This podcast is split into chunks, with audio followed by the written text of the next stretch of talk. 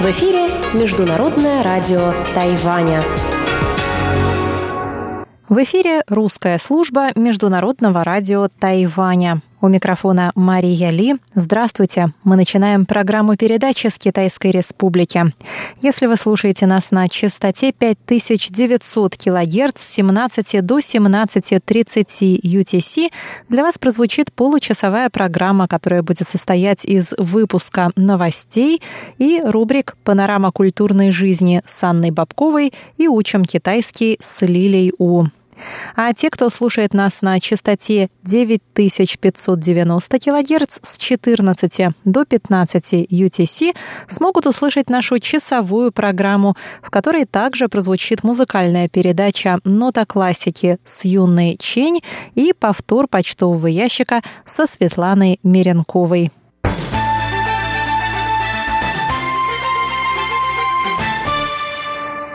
Мы начинаем выпуск новостей вторника 21 мая.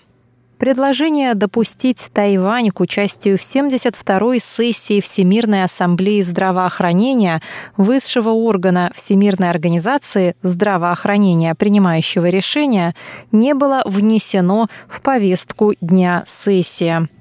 Представители четырех государств, дипломатических союзников Тайваня, Маршаловых островов, Сент-Винсента и Гренадин, Гондураса и Эсватини выступили за включение этого предложения в повестку дня Ассамблеи. Однако их голоса услышаны не были. Тайвань не является членом Организации Объединенных Наций и не может принимать участие в работе подведомственных ей организаций, включая Всемирную организацию здравоохранения, из-за противодействий Пекина.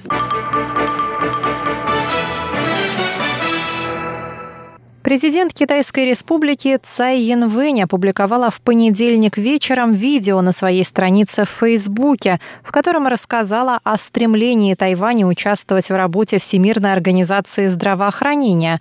Публикация видео приурочена к началу 72-й сессии Всемирной ассамблеи здравоохранения в Женеве.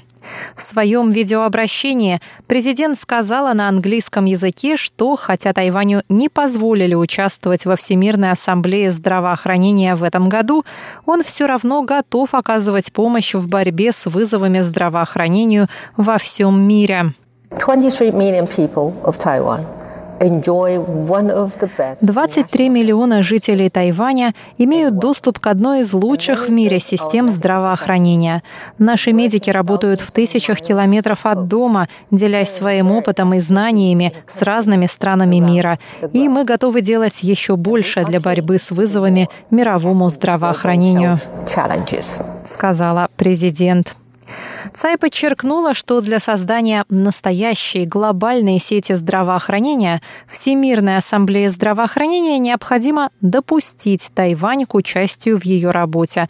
Исключение Тайваня из работы ассамблеи не оправдано и имеет политическую подоплеку. Цай вновь подтвердила готовность Тайваня делать вклад в мировую систему безопасности здоровья. Для достижения цели Всемирной организации здравоохранения «Здоровье для всех» всем странам мира необходимо работать сообща, сказала Цай Янвэнь и поблагодарила всех, кто выразил поддержку включению Тайваня в работу Всемирной ассамблеи здравоохранения.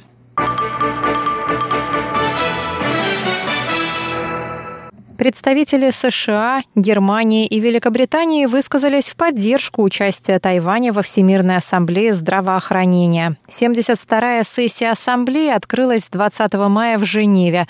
Третий год подряд Тайвань не допускается к участию в ассамблее из-за противодействия со стороны КНР. Выдвинутое 14 странами-союзницами Тайваня предложение пригласить Тайвань к участию в ВАЗ не было включено в повестку Дня Ассамблеи. В результате несколько стран выразили прямую и косвенную поддержку Тайваня в ходе первого дня работы Ассамблеи. Министр здравоохранения и социальных служб США Алекс Азар выразил сожаление, что Тайвань не был допущен к работе Ассамблеи даже в качестве наблюдателя, как это было с 2009 по 2016 годы. 23 миллиона жителей Тайваня имеют право голоса, как и все остальные, сказал он. Ранее в интервью СМИ он сказал, что, несмотря на добрые отношения США с Китаем, США решительно выступают за восстановление статуса наблюдателя Тайваня на Всемирной ассамблее здравоохранения. Германия и Великобритания выразились в поддержку Тайваня, не упоминая название страны. Министр здравоохранения Германии Йенс Шпан сказал, что угрозы глобальному здравоохранению не знают границ, и Всемирная организация здравоохранения должна быть общим форумом для всех. Министр здравоохранения Великобритании баронесса Блэквуд со своей стороны сказала, что все соответствующие администрации должны быть включены в общий форум и делиться своим ценным опытом.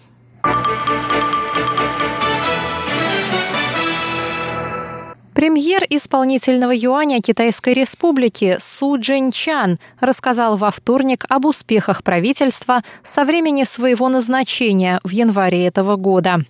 Выступая на собрании промышленно-торговой ассоциации Китайской Республики, премьер сообщил, что правительство снизило плату по кредитам гарантийных фондов, выдаваемым малым и средним предприятиям.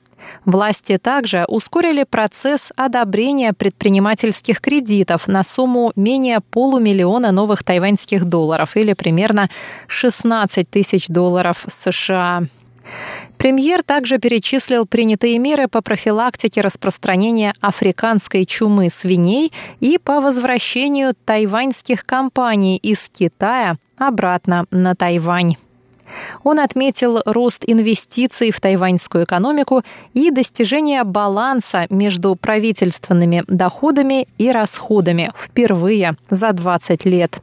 Правительство также расширяет внешнюю торговлю, используя возможности новой политики продвижения на юг, которая нацелена на расширение и укрепление связей Тайваня с десятью странами-членами Ассоциации государств Юго-Восточной Азии, сокращенно АСИАН, шестью странами Южной Азии, Австралии и Новой Зеландии во многих областях, таких как сельское хозяйство, торговля, бизнес, культура, образование и туризм.